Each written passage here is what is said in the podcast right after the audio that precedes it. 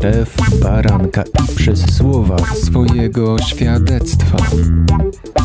Prawdziwe historie prawdziwych ludzi, którzy spotkali Jezusa. Witam serdecznie wszystkich słuchaczy Radia Chrześcijanin. Gościem, autorem następnego świadectwa jest Małgorzata Molska. Witam Cię. Witam. Chciałem jak zwykle na początku zapytać, jak trafiłaś do Boga, do Jezusa? Co skłoniło Cię do decyzji, żeby oddać Mu swoje życie? Jak Twoja droga do Niego przebiegała? Ja szukałam Jego od małego dzieciństwa. Pochodzę ogólnie z Podkarpacia, z Bieszczad. E, wychowywałam się w rodzinie patologicznej. Mój tata całe życie moje pił, więc nie pamiętam jego nigdy trzeźwego. Doświadczałam przemocy fizycznej i psychicznej w domu i po prostu szukałam cały czas y, Boga. Jak byłam małą dziewczynką, to bardzo często wracając z przedszkola, ponieważ nieraz tak się zdarzało, że moja mama była w pracy, a tata gdzieś zapił w krzakach, więc wracałam sama, mając 6 lat. Śpiewałam piosenki do Boga, które płynęły z mojego serca. Ja wtedy tego nie rozumiałam, dlaczego tak było, Wiedziałam, że po prostu, że Bóg był ze mną, wiedziałam, że, że ktoś ze mną jest.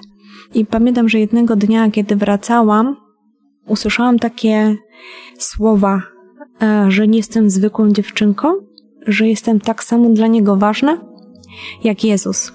I ja nie rozumiałam tych słów przez lata, do momentu, kiedy Go spotkałam. A co masz na myśli, mówiąc spotkałam? Bo w zasadzie usłyszenie tego głosu też można by poniekąd nazwać spotkaniem, ale spotkanie, spotkaniu nierówne, prawda? Ja wtedy w ogóle nie zastanawiałam się nad tymi słowami i tak szczerze powiedziawszy, przez lata o nich nie pamiętałam. Kilka lat temu, jak w sumie byłam już e, dorosłą kobietą, bo miałam 18 lat, przez wiele lat życia, że tak powiem, z ojcem w tej przemocy, w tym wszystkim, miałam bardzo silną depresję. Jeszcze w tym wszystkim diabeł podsyłał mi takie myśli, że jestem beznadziejna, nikt mnie nie kocha. I któregoś dnia, jak mnie pobił, trafiłam do domu dziecka, z którego zabrała mnie ciocia, jego siostra, która, że tak powiem, zawsze ratowała go, że mu się zawsze upiekało, że nigdy nie ponosił konsekwencji. To właściwie fakt, że zabrała ciebie też było jakąś formą ratowania go, czy nie? Tak, bo wtedy już miał wyrok i poszedłby po prostu siedzieć, tak? I ja poszłam do tej cioci, dlatego, ponieważ powiedziała mi, że jak nie pójdę z nią, to nigdy więcej, nigdy mi nie pomoże. I po prostu czułam się taka bezbronna, bezranna, więc to zrobiłam. Będąc u cioci czułam się niekochana, niepotrzebna, nieakceptowana, nie mogłam pojechać do mamy, musiałam w domu wszystko pomagać, sprzątać. Cioci dzieci latały po kolegach, koleżankach, po sąsiadach, a ja po prostu czułam się taka jak kopciuszek. I pewnego dnia wzięło też inne dzieci z domu dziecka. Powiedziała mi, że jest ciasno i że muszę iść do domu, pojednać się z ojcem, bo, bo muszę wrócić do domu, tak? I wtedy też się bardzo źle poczułam. Poczułam się taka właśnie niechciana. Poszłam do, do taty porozmawiać z nim i że tak powiem teraz łagodnie, jak mi powiedział, żebym się wynosiła skąd przyszłam. I wtedy to było takie mocne dołożenie do tego wszystkiego. Wszyscy się znali, to było małe miasteczko, więc znali moją sytuację rodzinną. W szkole się naśmiewali ze mnie, z mojego rodzeństwa. I wszystko się skumulowało w jednym czasie.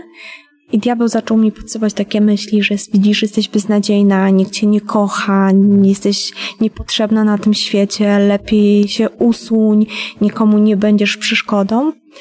I tego dnia uciekłam ze szkoły, ale w tych momentach, kiedy było mi ciężko, gdzie nieraz tata przychodził w nocy o drugiej i zdzierał na z łóżka i bił mnie czy moją siostrę, ja mimo wszystko po prostu czułam tą Bożą obecność, że jest i nieraz wołałam do Niego, mówię, Boże, proszę Cię. No trochę to jest okrutne, co powiem, ale mówię, proszę cię, nie pozwól, żebym ja dostała, niech moja siostra dostanie, ale żebym ja nie dostała, tak? Bo on nieraz jak wpadał z taką siłą, zdzierał ją z łóżka i ją kopał, ona miała żebra połamana. Ja leżałam, spałam przy grzejniku, ja miałam tylko rękę poparzoną, chodziłam z, rę- z trupami na rękach, ale wolałam mieć te strupy niż po prostu być skopana, tak jak moja siostra. I, i tak się stało, że ja e, tego dnia, e, jak uciekłam ze szkoły, ponieważ ja wychowałam się i urodziłam się w rodzinie katolickiej, uciekałam do kościoła katolickiego. I zawsze siadałam sobie w takich miejscach, gdzie nigdy nikogo nie było, i moje modlitwy zawsze wyglądały po prostu rozmowy z Bogiem. Przez wszystko, co ja przeszłam, ja nigdy nie miałam pretensji do Boga o to, tylko wylewałam swoje serce przed Nim. Mówiłam Mu, jak mi jest ciężko, co mnie boli. Mówiłam Jemu, że wiem o tym, że tylko Ty mnie rozumiesz, że Ty wiesz jeden, co ja czuję, co ja przeszłam, ponieważ Ty też to przeżyłeś. Właśnie byłem ciekawy o te pretensje do Boga. Dziękuję, że to powiedziałaś. I co z tych modlitw, rozmów z Bogiem wynikło, to o tym pomówimy po przerwie, po piosence i za chwilę wracamy. Słuchasz Radia Chrześcijani, ewangelicznej stacji nadającej z myślą o Tobie. Wracamy do rozmowy. Małgorzata Molska jest dzisiaj gościem radia. Przerwałem e, ci w momencie, gdy wspominałaś swoje ucieczki e, w bezpieczne miejsce w kościele, rozmawiałaś z Bogiem. Co to zmieniało w tobie? Do czego cię to doprowadziło? E, Tego dnia wyszłam z kościoła i powiedziałam takie słowa. Patronką tego kościoła była Matka Boska Murkowa i odwróciłam się, popatrzyłam się na nią i wtedy powiedziałam coś takiego mniej mnie w opiece. Ja wtedy nie rozumiałam, co się stało, ale w tym momencie poczułam, jak coś w duchu się zmieniło. Po pierwsze, że ja nie byłam w stanie zapanować nad swoim ciałem, nad swoimi myślami. Wtedy byłam bardzo bombardowana właśnie takimi myślami, jesteś beznadziejna, skąd ze sobą. I wtedy wracałam do mojej cioci, której e, jeszcze mieszkałam i szłam na przystanek autobusowy, który poszłam zupełnie inną drogą niż zawsze. Szłam przez przejście dla pieszy niestrzeżone kolejowe i poszłam wzdłuż torów. I jechał daleko pociąg za mną i w pewnym momencie stanęłam na, w poprzek torów, zaciągnęłam czapkę na oczy i w pewnym momencie poczułam fizycznie, jak ktoś położył mi z tyłu rękę i mnie popchnął. I w pewnym momencie widziałam swoje ciało leżące na tych torach, nadjeżdżający pociąg i w pewnym momencie to wszystko znikło. Już więcej nie pamiętam tego momentu, jak już we mnie uderzył. Nawinął mnie tak na zderzak, pchał mnie tak przez 500 metrów. Później mnie odrzucił. Um, to było tak naprawdę wołanie mojego serca o pomoc, ponieważ szukałam tej pomocy i w rodzinie, i w ludziach, i w szkole, i wszędzie nie otrzymałam tej pomocy. I dla mnie to jest niesamowite, że po prostu Bóg patrzy na serce i Bóg widział moje serce, widział po prostu wołanie mojego serca i to, że przeżyłam, to właśnie dzięki temu, że Bóg zobaczył na moje serce. I jeszcze mimo tego wszystkiego, tej sytuacji, która się wydarzyła, wykorzystał wszystko to, obrócił ku dobremu. I wierzę to, że Bóg wszystkie nasze trudne sytuacje obraca ku dobremu. Postawił osobę, która była w pociągu, która przytrzymała mnie przy życiu, bo lekarze dawali mi 1% przeżycia, powiedzieli mi, że chodzić nie będę, że nie będę mogła mieć dzieci.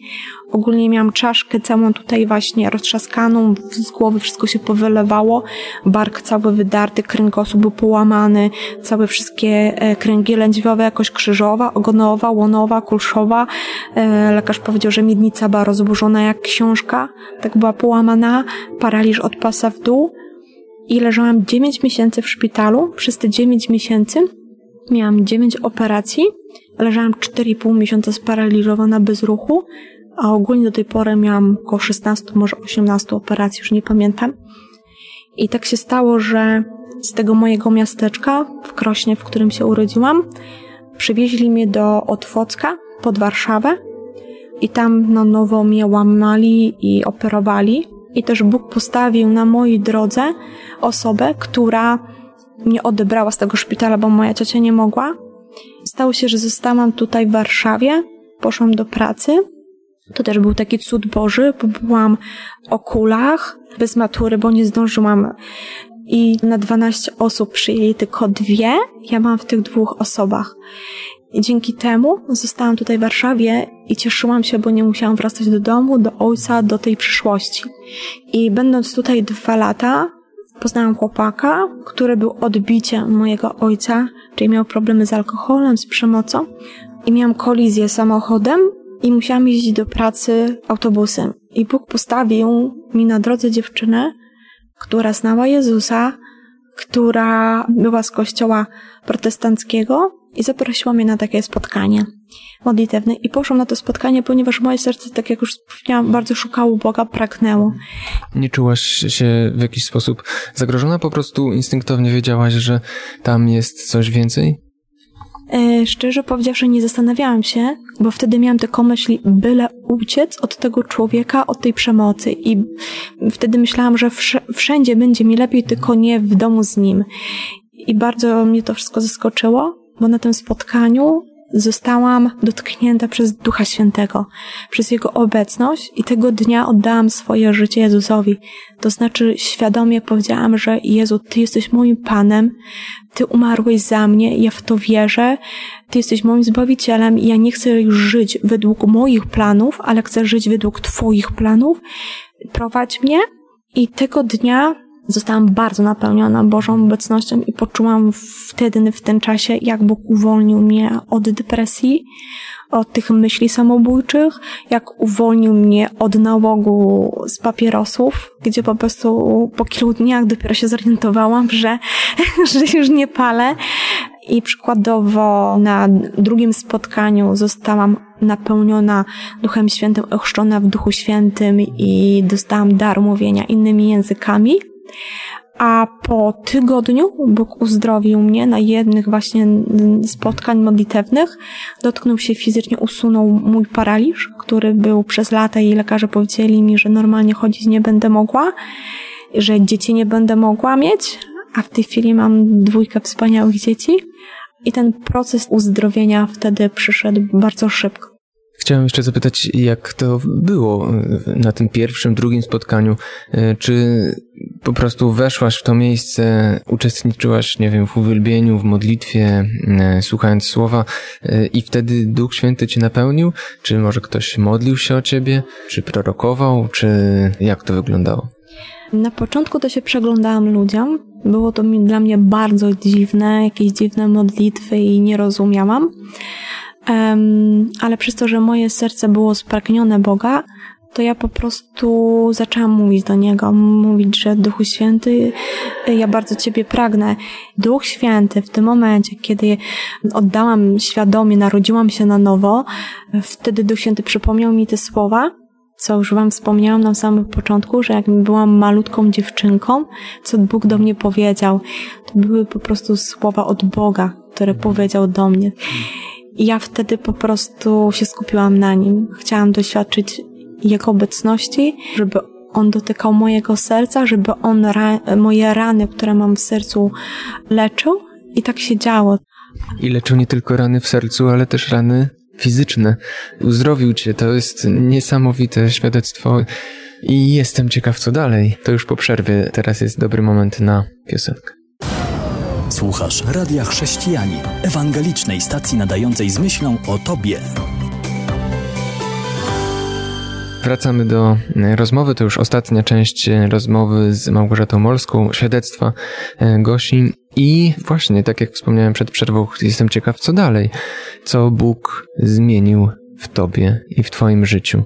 Wspomniałaś już o zmianie duchowej wewnątrz Ciebie, o uwolnieniu od depresji, od myśli destrukcyjnych, o uzdrowieniu fizycznym. Co jeszcze było i jest, jak dzisiaj na to patrzysz, Bożym darem w Twoim życiu?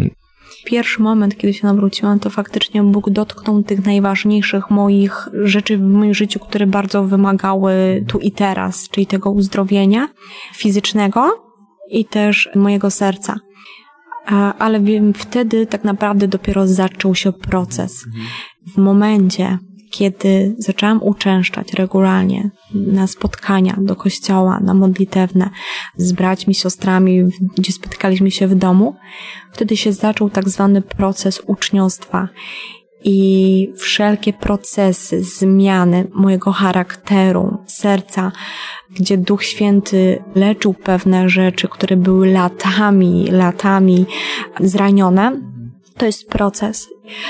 Co mogę po prostu też powiedzieć Wam, nie zniechęcajcie się, jeżeli przykładowo zaczynacie swoją drogę z Bogiem i mija, nie wiem, tydzień, dwa, miesiąc, pół roku i pewne rzeczy są dalej co mi bardzo pomogło i uważam, że to jest bardzo ważne, to jest po prostu spotkania intymne w tak zwanej komorze z Bogiem. To jest dla mnie coś, co sobie nie wyobrażam życia teraz jako chrześcijanina bez po prostu spotkania takiej intymnej komory z, z Bogiem.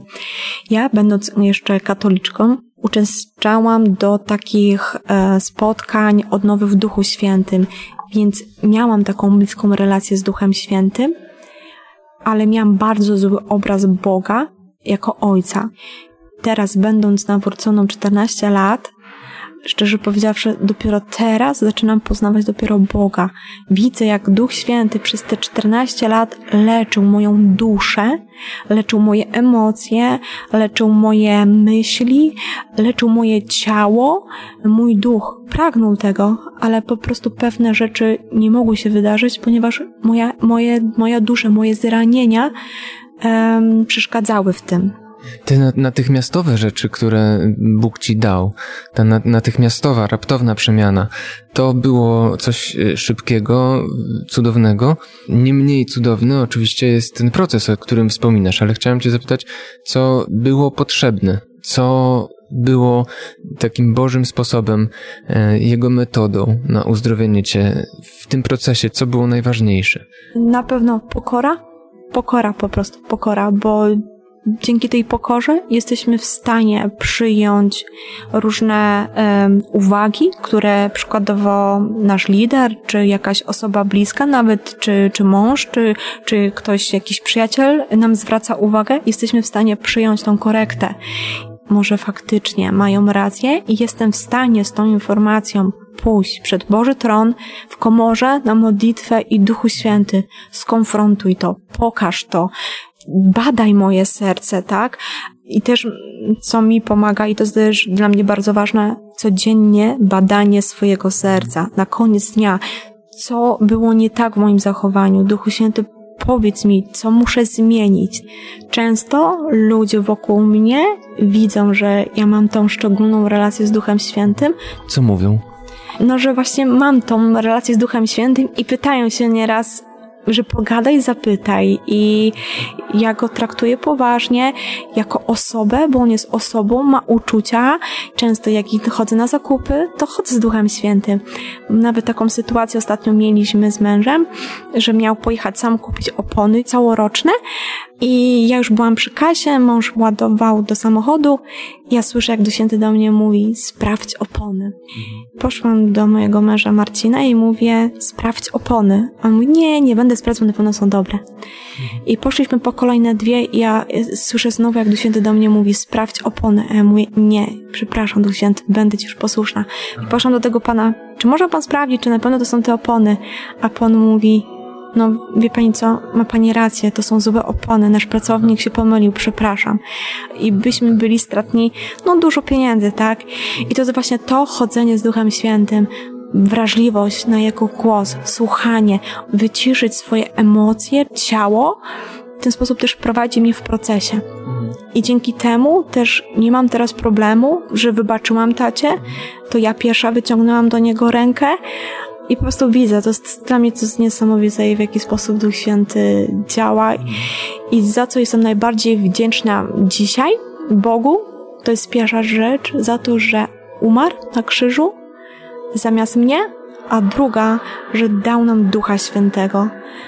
Bo wiem o tym, że jeżeli będziemy szukać najpierw Królestwa Bożego, to wszystko inne będzie nam dane. Kończy się czas, ale jeszcze mnie nurtuje jedna rzecz.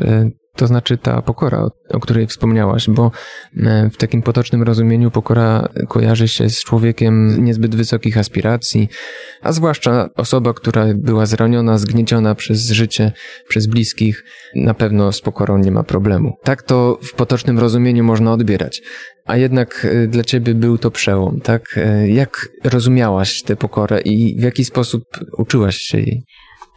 Pokazał mi tak naprawdę to Duch Święty czego ode mnie oczekuje. Kiedy z moim mężem dołączyliśmy do nowego powstałego kościoła Now Church, ogólnie to Bóg we mnie włożył bardzo wiele talentów i chciałam, żeby po prostu one były używane dla Jego królestwa. Ale to chciałam tak, dołożyć tu swoje pięć groszy, tu swoje pięć groszy, tak? I ja nie mówię, że to jest złe, ale czułam się taka ale mój pomysł jest lepiej. Dlaczego? Taka złość trochę, frustracja. I w pewnym momencie, na którejś modlitwie właśnie w komorze Duch Święty mi powiedział coś takiego. Ty bądź wierna i posłuszna temu, to co cię proszą zrobić, bo ja cię rozliczę z tego, czy byłaś posłuszna temu, a ja rozliczę te osoby, które cię prowadziły, czy właściwie cię prowadziły.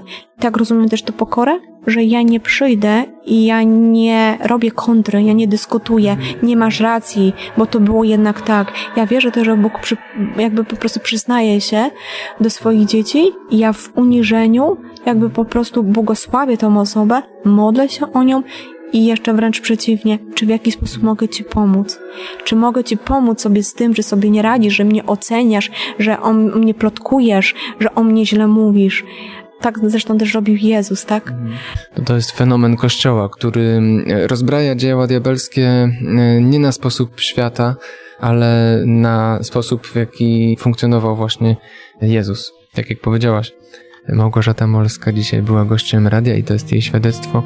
Zapraszam Was wszystkich do dzielenia się tym świadectwem wszędzie, gdzie możecie i do przesyłania go osobom, o których myślicie.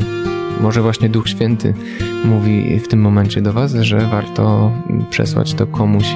To już tyle i dziękuję Ci jeszcze raz. Do usłyszenia. Do usłyszenia. Kłaniam się, Jan Żyłkowski.